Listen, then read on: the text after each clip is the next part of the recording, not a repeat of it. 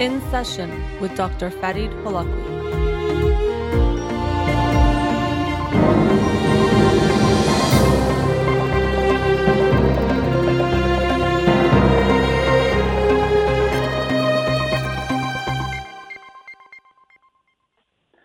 Good evening and welcome to In Session. I'm your host, Dr. Farid Holakwi, and I'll be with you for the next hour here on Radio Hamra. I'm not in the studio, I'm doing the show remotely, so in advance, a big thank you to Amir who is allowing for this to happen. And you might have noticed didn't do any shows last week. I might share a bit about why that is so um, at the third segment. But because I didn't do any shows last week, I'm a little bit behind on the books of the week. So first, let me announce the book for this week that I will talk about on next Monday's show. It is Helgoland by Carlo Rovelli. Helgoland, Making Sense of the Quantum Revolution. And I've heard of Carlo Rovelli, and uh, he's, a, he's an interesting writer and physicist. And in this book, he, I guess, simplifies some um, notions about quantum mechanics and quantum theory. I know it's a very complex issue. We'll see how he's able to simplify it and and what he has to say, but I'm looking forward to reading that book again. Helgoland by Carlo Rovelli. So I'm going to do two books um, tonight. The first one is from two weeks ago, and it is Kari by Amruta Patil. Kari, which is spelled K-A-R-I, by Amruta Patil. And uh, Amruta Patil is a artist. Um, also, she's um, a painter, writer. She's a very talented artist that I connected with through social media um, a while ago, and then um, wanted to read one of her books and was able to get my hands on this one that I think is one of the first books she released back in 2008. Um, and it's a quite interesting book. Now, it's always tough when I have done works of fiction on the show because books of fiction are a little bit harder to talk about. I mean, you don't want to tell the story, and not just because you don't want to give spoilers, but really the the book does it much better than I can do in, in summarizing it. Um, but this book also, on top of that, is visually very stunning and adds a lot to the story because it is a graphic novel. So um, the pictures are quite fascinating and add a lot to the experience. So again, that's another thing that's hard to convey or share um, over the, the, radio, but I will give my shot on sharing some of my thoughts on the book and why I think it is an important book to read and why I'm glad I read it. Um, so again, the book is called Kari, and it takes place uh, really with a very intense beginning, a attempted joint suicide by Kari, who is the, the book is named after this character, and Ruth, who uh, you figure are lovers and they jump and they both survive. Ruth survives on a safety net. Kari's not so lucky. He uh, basically lands in sewage and he has to crawl out of that. But in some interesting way, they split up from that point forward, at least in the book. That's what you see. Um, but the book touches on many important issues, which is what I'll try to focus on and what I discussed today. Uh, we see that Kari, or you learn that even actually you can't quite tell, at least my experience was is this individual male or female, um, and, and, much else, obviously about sexuality. But that starts to become clear that uh, a, she is a female, as people call her she, um, and that she is uh, homosexual. She's a lesbian, and these issues are very important aspects of the experience you have in reading the book. That in some ways you can tell from most people she is hiding her sexuality, uh, and that experience comes up throughout the book, and also in being a woman and what should, a woman should want or their place, so to speak, in society also comes up as well. Uh, the book, I believe, was written in 2008 or released in 2008, but in a lot of ways, sadly, we can say um, many of the issues still apply. Now, one thing I found quite interesting was when Kari has a visit from her parents. And when her parents visit, first she knows that they might not be happy with her life. She's living with multiple people and has roommates, and also just the uh, situation that she's in. She doesn't think her parents will like that. But what what I found interesting, I thought was a very um, important human commentary about the human experience was that what Kari was doing was trying to keep her parents busy and occupied, taking them places, keeping them entertained, and also continuously talking so as to not leave space for them to share their judgment or possibly, uh, you could say, ask her more about her life because she knew they might not like her life or like, um, you know, things about her and what's going on. And I thought that was interesting because we see this happening now when most people think of social anxiety. More commonly, people become very quiet or they're more likely to not say much in social situations. But another way to respond to the anxiety that comes in social situations, especially if it's in the sense of not feeling comfortable with yourself, is actually to overspeak and to talk so much in a way if I show you so much surface, you can't see much deeper, or I don't really get seen. And I thought that was an interesting dynamic that came up early in the book, seeing her interacting with her parents, um, something I've seen even with families I've worked with, where they might say, "Oh, I talk to my my son or daughter a lot." Let's say a teenage son or daughter, but we learn they don't know much about them, and their teenager has learned how to fill the space and to share enough or even a lot of things that they're comfortable sharing, but not revealing the deeper things that actually might be even more significant, but that they think the listener, in this case, if I'm talking about the parents, wouldn't want to hear or wouldn't like to hear.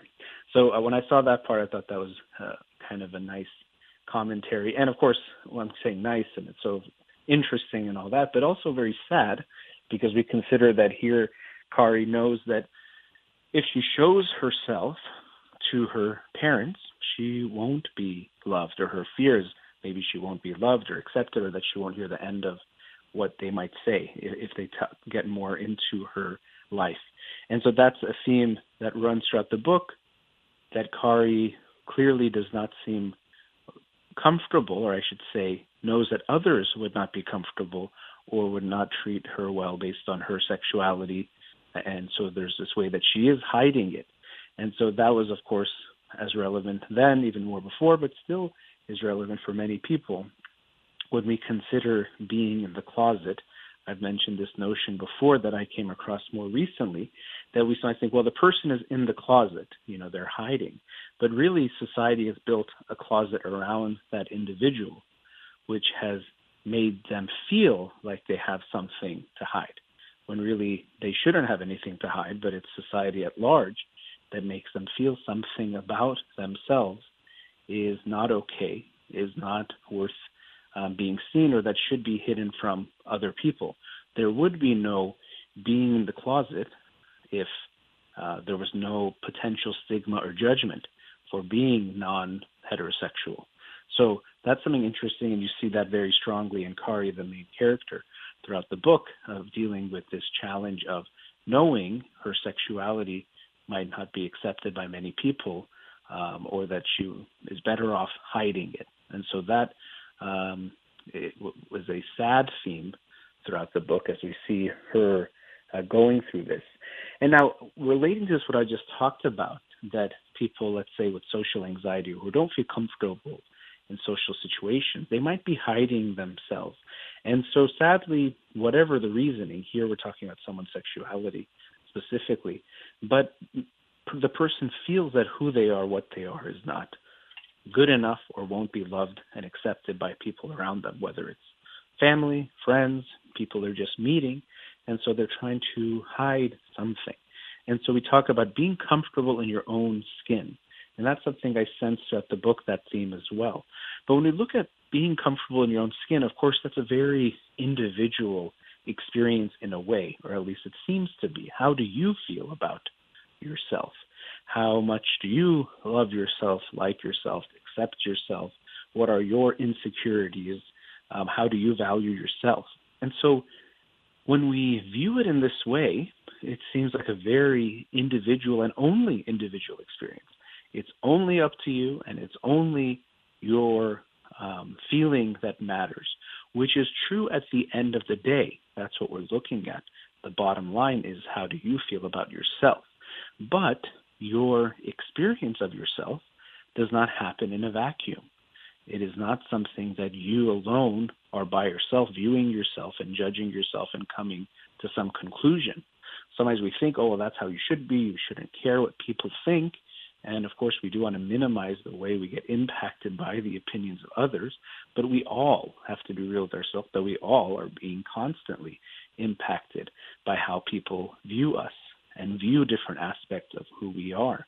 And of course, sexuality is a big one that still society has a long way to uh, make progress on in making sure that everyone can feel comfortable being who they are, to make them feel more comfortable in their own skin by saying who you are in that skin is okay, does not need to be changed, definitely is not something that needs to be looked down upon or stigmatized as it still is, but has been even more heavily throughout history, that you are not wrong or bad for being that way.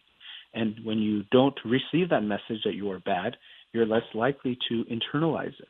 But if from birth you have heard that not being straight, for example, is bad and wrong and even immoral or evil um, or a sickness or all sorts of other horrible things, well, of course, that's going to impact how you feel about yourself. You know, we say don't compare yourself to others or make that judgment on your own. But really, if you think about it, almost every way that we judge ourselves does come from how we view other people.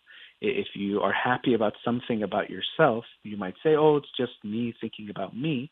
But really, it's because you're looking at it in the context of being human most of the time. How do other people view this? Or how am I compared to other people? We try to turn it off, and I would encourage all of us to try to be more aware of this and try to be less impacted by comparison and sometimes we call it comparison culture. But this is, of course, what we're trying to aspire towards. But we know every day we're being impacted by the judgments and views of others. So, this, um, of course, I read this book during Pride Month, but it's relevant in any month. Being aware of how we judge and view others and how much that impacts them and how it can impact how comfortable they feel in their own skin. And of course, if they expect that we're going to judge them, it's not just about being comfortable in their own skin for anyone. They are trying to protect themselves. And so this um, comes up a lot in the families I work with in encouraging them as parents, especially when you're trying to talk to your children, very commonly, teenagers, they'll say, well, they don't tell me anything. Now, of course, part of this is developmental. When kids en- enter their teenage years, um, it's a signal or a time of individuality, of learning about themselves, of identity exploration, and, and trying out different things and roles and ways of being. Also, they want to be more private. They have now things that maybe they want to keep from you. And also, they are more likely to look to their peers rather than you. So they're more uh, keen on sharing with their peers than they are to the parents. But also, as parents, you have to be aware of how you respond when they tell you things. So parents will say, I want my kid to tell me things. They, I tell them they can be open, they can tell me anything. But how you respond is going to be critical in determining whether or not they're going to feel comfortable to tell you something. If they said, I did this, and you go crazy and yell at them, well, of course, they're less likely to bring up something else. Or if you make them feel judged for doing something, making a mistake, they're not going to share their mistakes with you, even though all humans are going to go through mistakes. And actually, the teenage years and adolescence is a time where probably more mistakes are going to be made, and actually maybe it's quite okay for that to happen. So I thought that was interesting, um, looking at that throughout the book, this theme of how do we treat others? Because you see Kari throughout the book, just hearing different things, getting harassed by different people, even by her boss in different ways, um, by friends saying certain things like, "Oh, you know, you you know, woman needs a man, and you should do this," and different types of messages that um, maybe won't be very unfamiliar to lots of people, not just for someone who's dealing with sexuality, but in general, looking at gender roles and gender norms. And the book does a great job of exploring these different concepts through an interesting story and also some fascinating and uh, beautiful illustrations as well. So uh, I found it a very interesting read. I'm glad I finally got to read it it's a little bit harder to find the book for some people that had messaged me, but I was able to find it on Amazon, um, and I'm sure other booksellers as well. I think it's published by HarperCollins, so you should be able to find it. But again, that was the book Kari by Amruta Patil. Um, hope you'll check it out. And let's go to our first commercial break. You're listening to In Session with Dr. Fadi Holakwi. We'll be right back.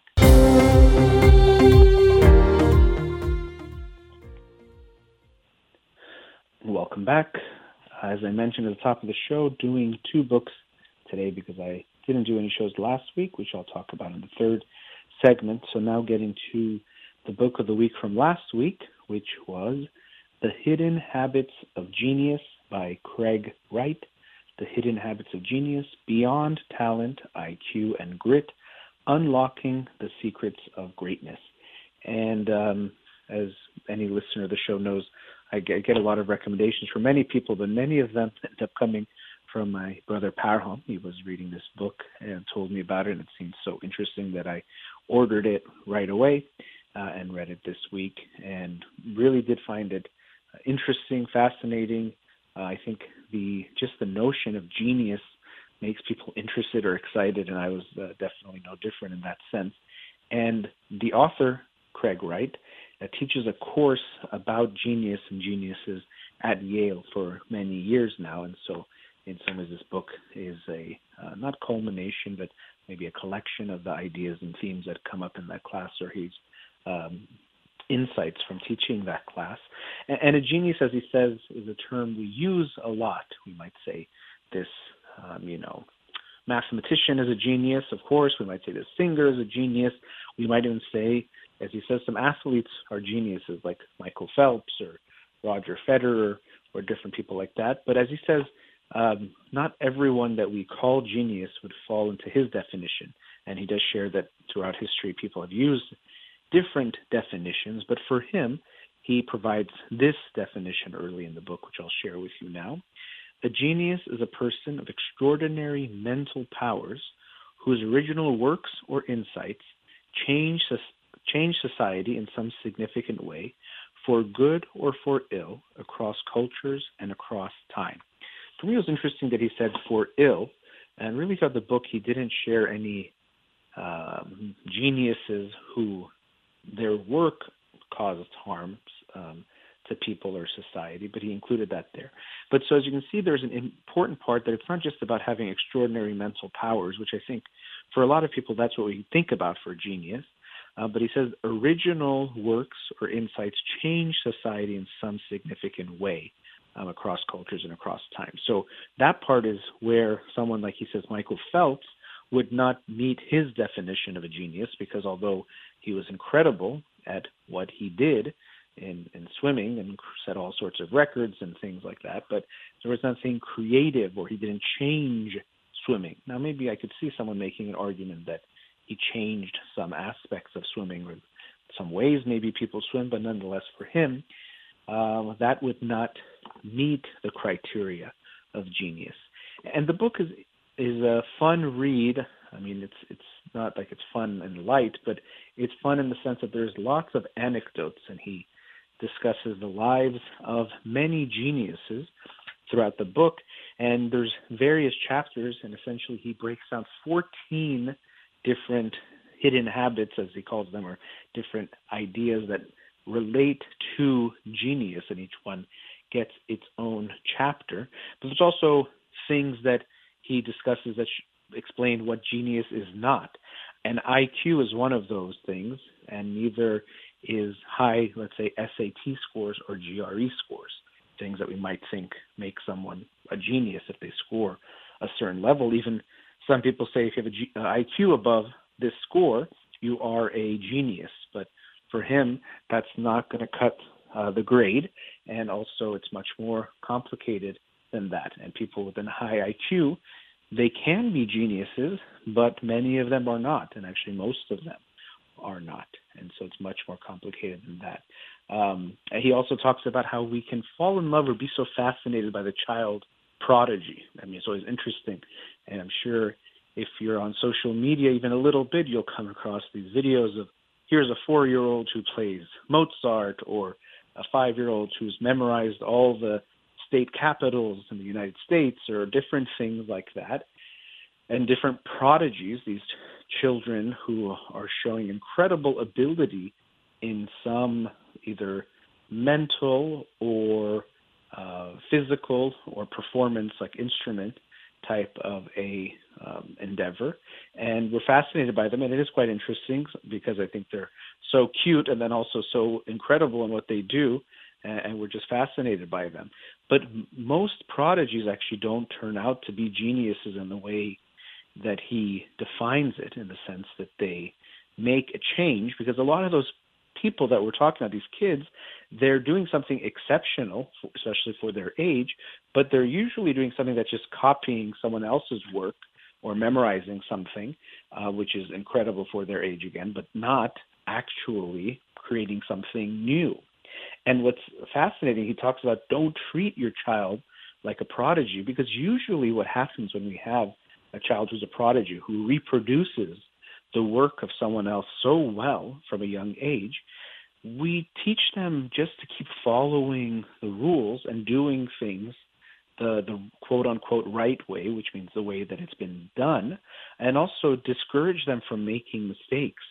And usually they are good at not making mistakes, which can create this sense of perfectionism that I shouldn't make mistakes, I shouldn't do things wrong. And when we want to innovate and create, well, we always have to be ready to try something new and different, which means you're going to fail and make mistakes. So interestingly, we usually think of, well, if a child is a prodigy, they're going to be a creative genius.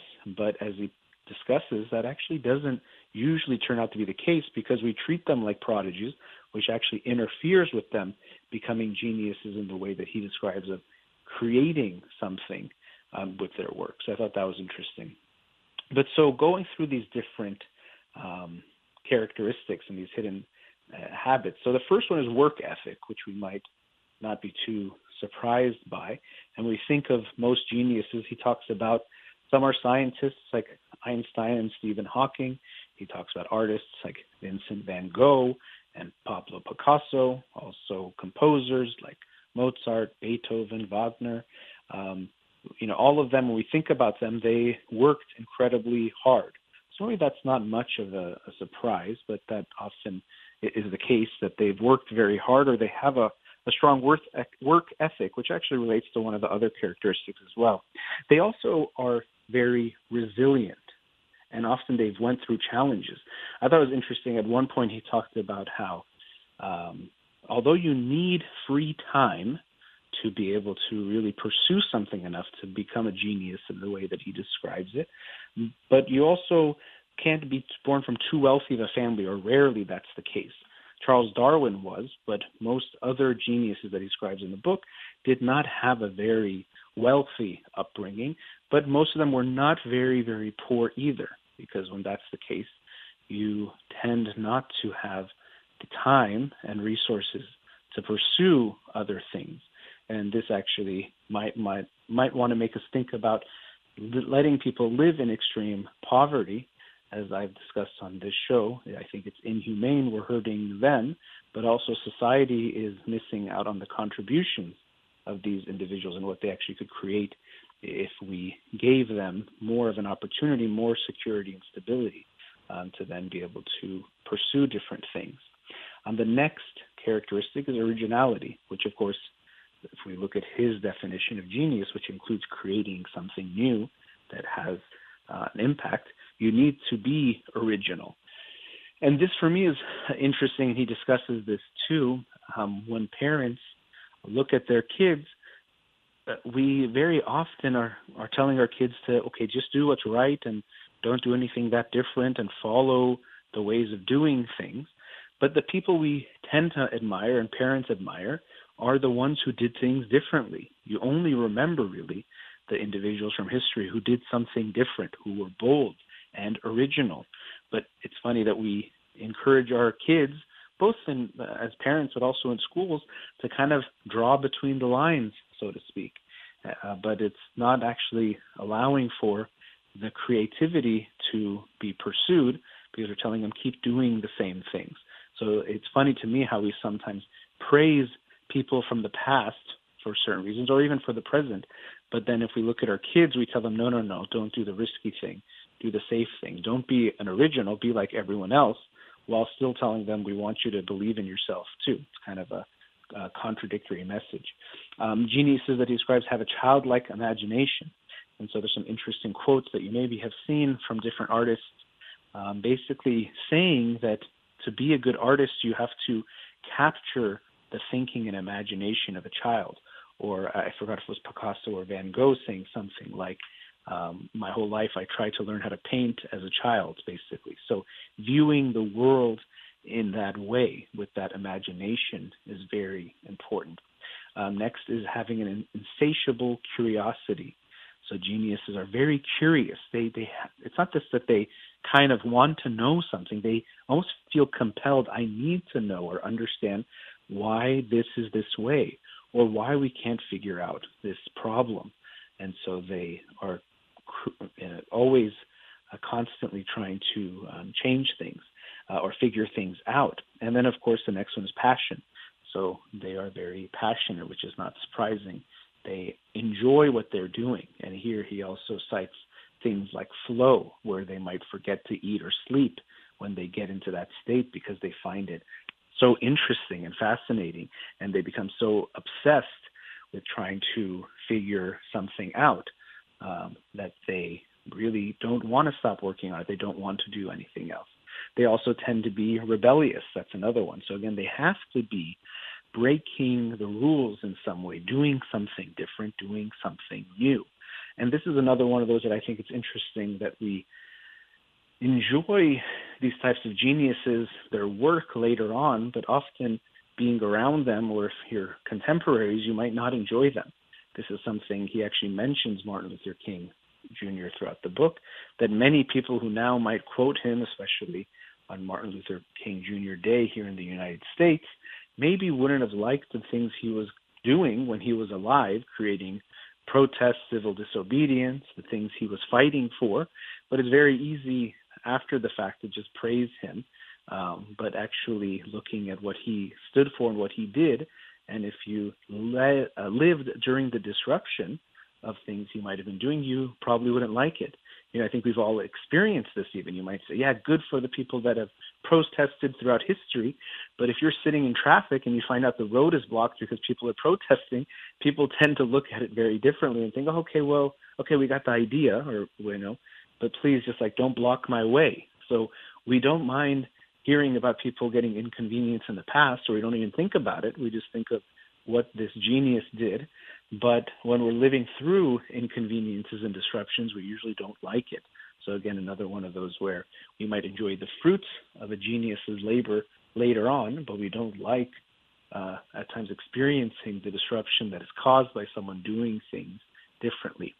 Um, geniuses also do what he calls cross-border thinking, which is basically that you can combine elements from different perspectives, ways of thinking, um, even you know schools of thought to create something new.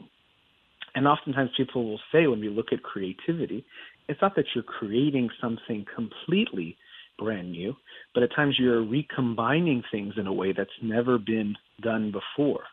So the elements you're bringing together aren't new, but those elements maybe have never been put together the way that you are now doing it. Um, also, he mentions uh, a chapter on preparation, which I thought was interesting, because people sometimes think of this um, genius who just gets inspired all of a sudden and has an aha moment, or as Archimedes had that eureka moment. And we think that's how these things come about, which sometimes it's true. People have these aha moments, but the preparation piece is very important because what actually is happening is the person's been working at a problem, sometimes for years and years and years, and then comes to that aha moment. So although it might seem like luck, serendipity, uh, a muse came to them and hit them with something that now they're lucky to have this revelation, really it's not some kind of blank revelation or a revelation onto a blank slate. Things have been formulating and percolating for years often uh, until that realization comes about. And related to that, um, there's a whole chapter on this hidden habits of genius about relaxation. And so this talks about how people often, and you maybe have experienced this yourself, have come to great realizations at times or a new idea or thought when they're doing something like going for a walk or taking a shower. And so we see a lot of these geniuses throughout history would sometimes have their biggest insights going for a walk or a light run or while they were in the shower or doing some kind of mindless activity. So even with the exercise, if it's pushing you too hard, you're probably going to get focused on the exercise part and exerting that effort and focusing on that to really have this type of insight. That's great for a lot of the time, but doesn't accomplish what we're talking about here.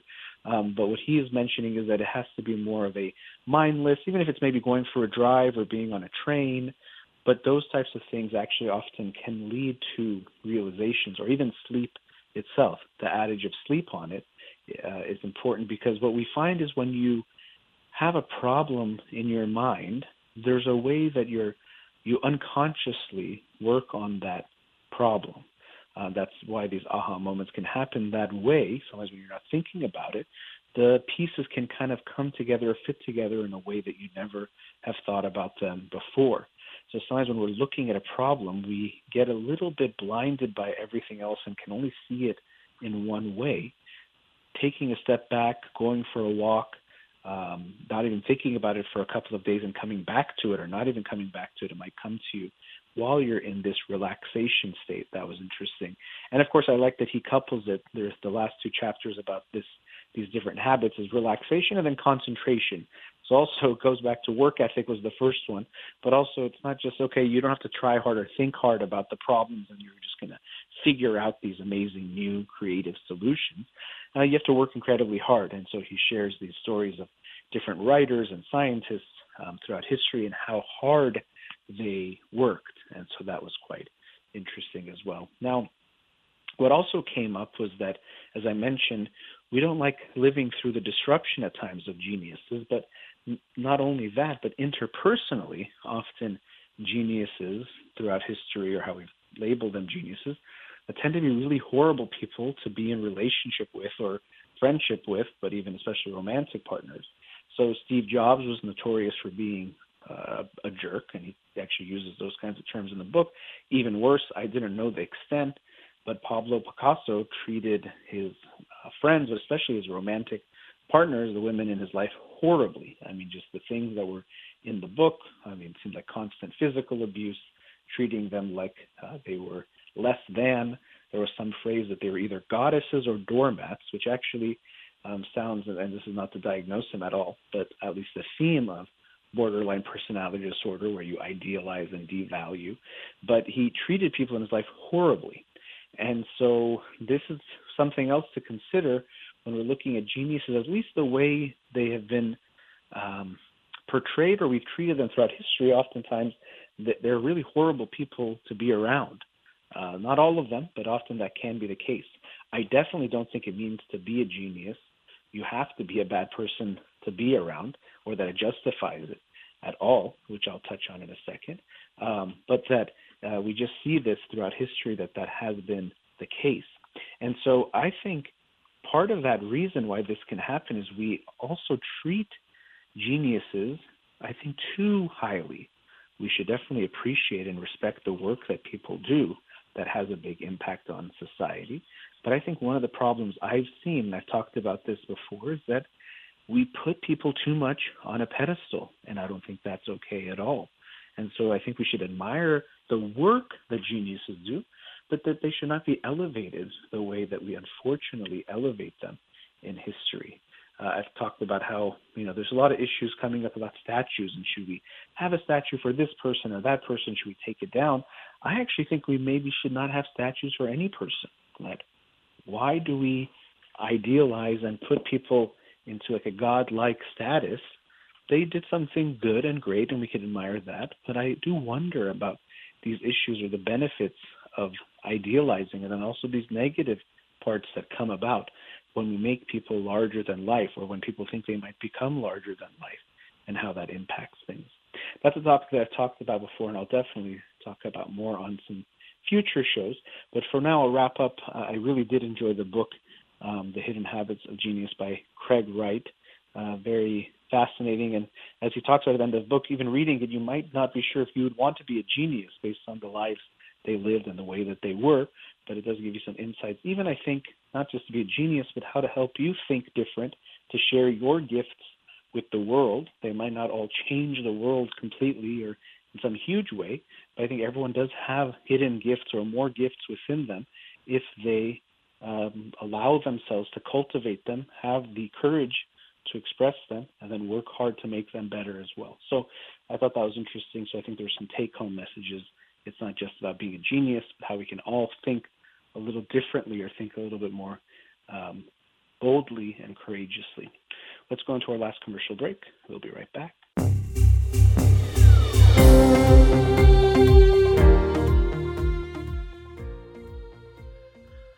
Welcome back.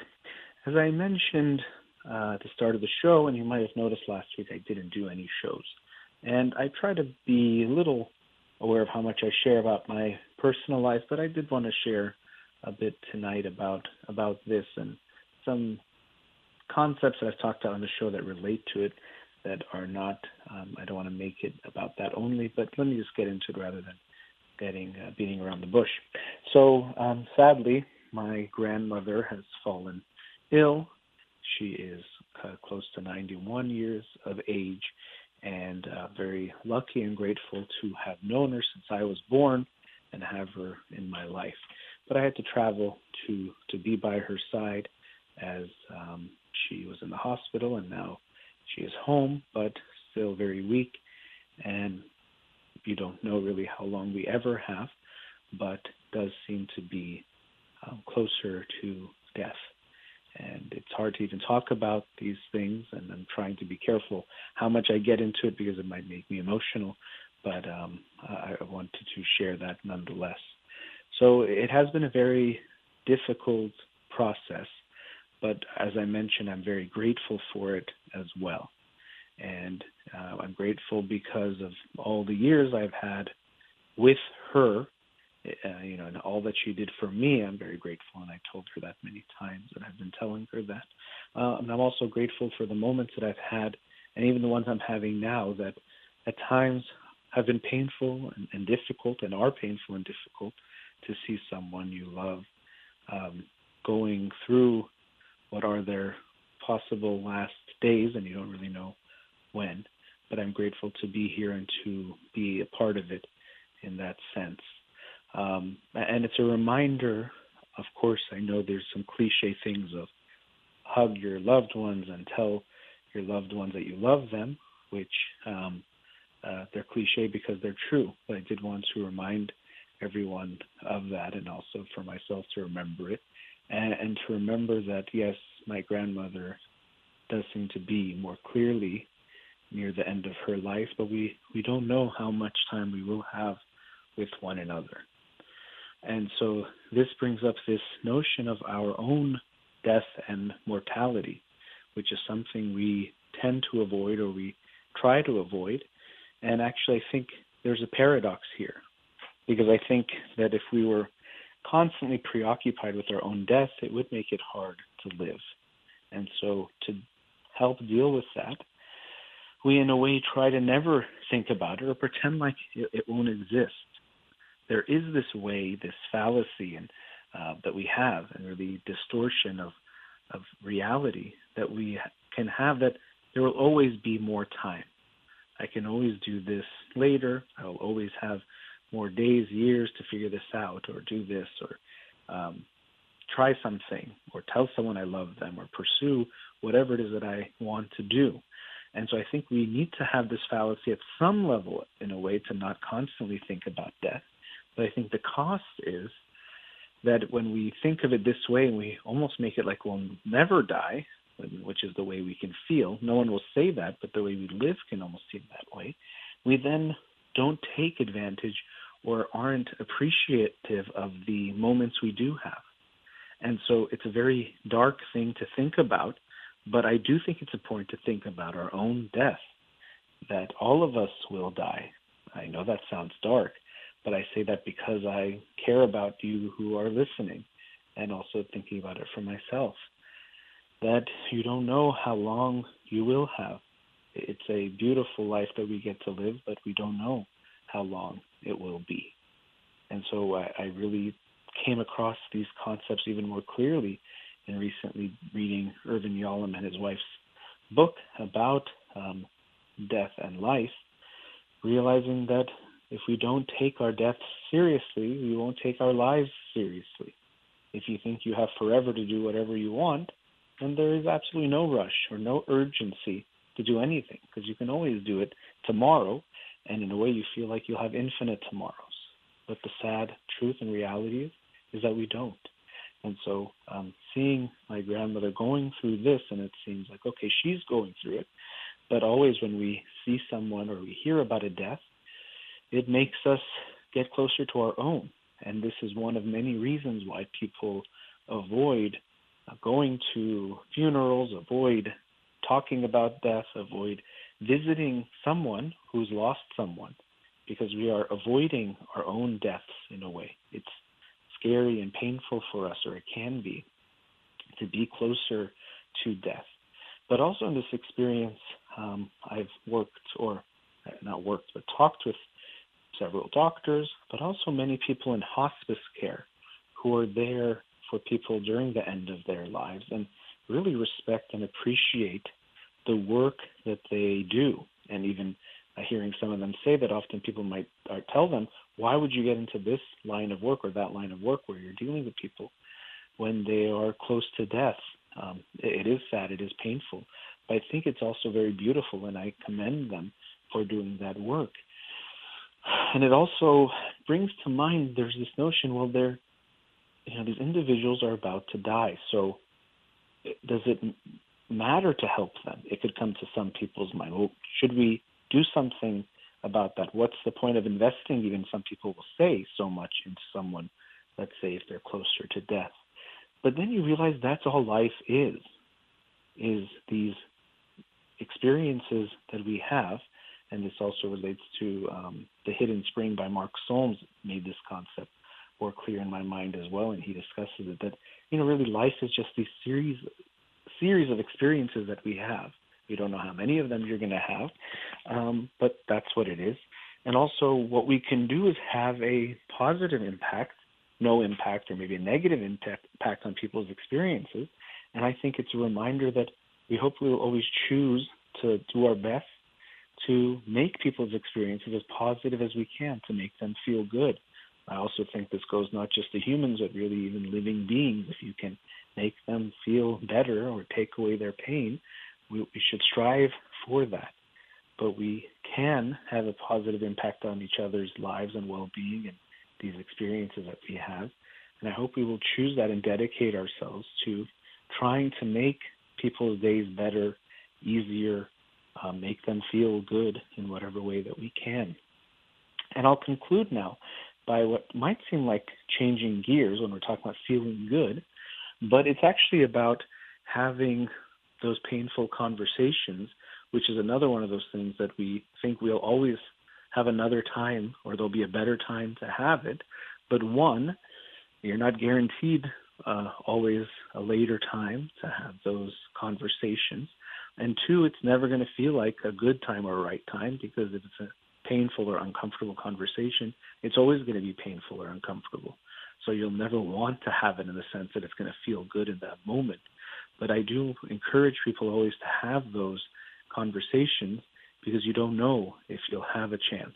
First of all, you might not have a chance, and that person might be gone, and you might regret never resolving things. And it's actually something that can make grief much more complicated when you have unfinished business with the individual who has passed. But also, when we consider that life is fleeting, you're missing out on days, whatever you're given, days, weeks, years, to have a better relationship with that person. So, yes, when we talk about making people feel good, uh, it's not some kind of hedonic way of just looking at do whatever feels pleasurable and good in that moment, but doing the right things in the sense that it is the correct thing to do, a meaningful thing to do. And one of those things is to have those conversations with people in our lives before it is too late, because we never know when it will be too late. And so um, my grandmother is still with us, and I'm grateful for that. I'm so grateful. Uh, I didn't really have something significant to say as far as resolving something with her, but I'm so grateful that when I first arrived here to see her. She was lucid enough for us to have some nice conversations. I was able to thank her for all that she's done for me uh, throughout my life and all the love that she gave. She has always been so, such a selfless person that really always was just thinking of what she could do for others and for her loved ones. And so I'm very inspired by that, but I'm very touched and grateful for that and inspired by her and how, how she's lived her life. Um, and again, uh, the pain uh, I'm feeling right now, and I know I will feel as as it continues, as this process continues.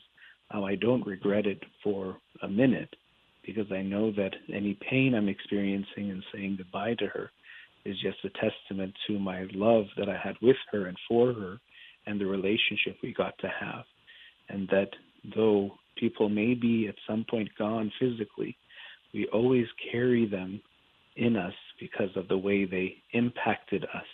And yet another reminder that let's leave a legacy of having people feel good by us which is much more in your control than anything else that you can do, is how you make people feel.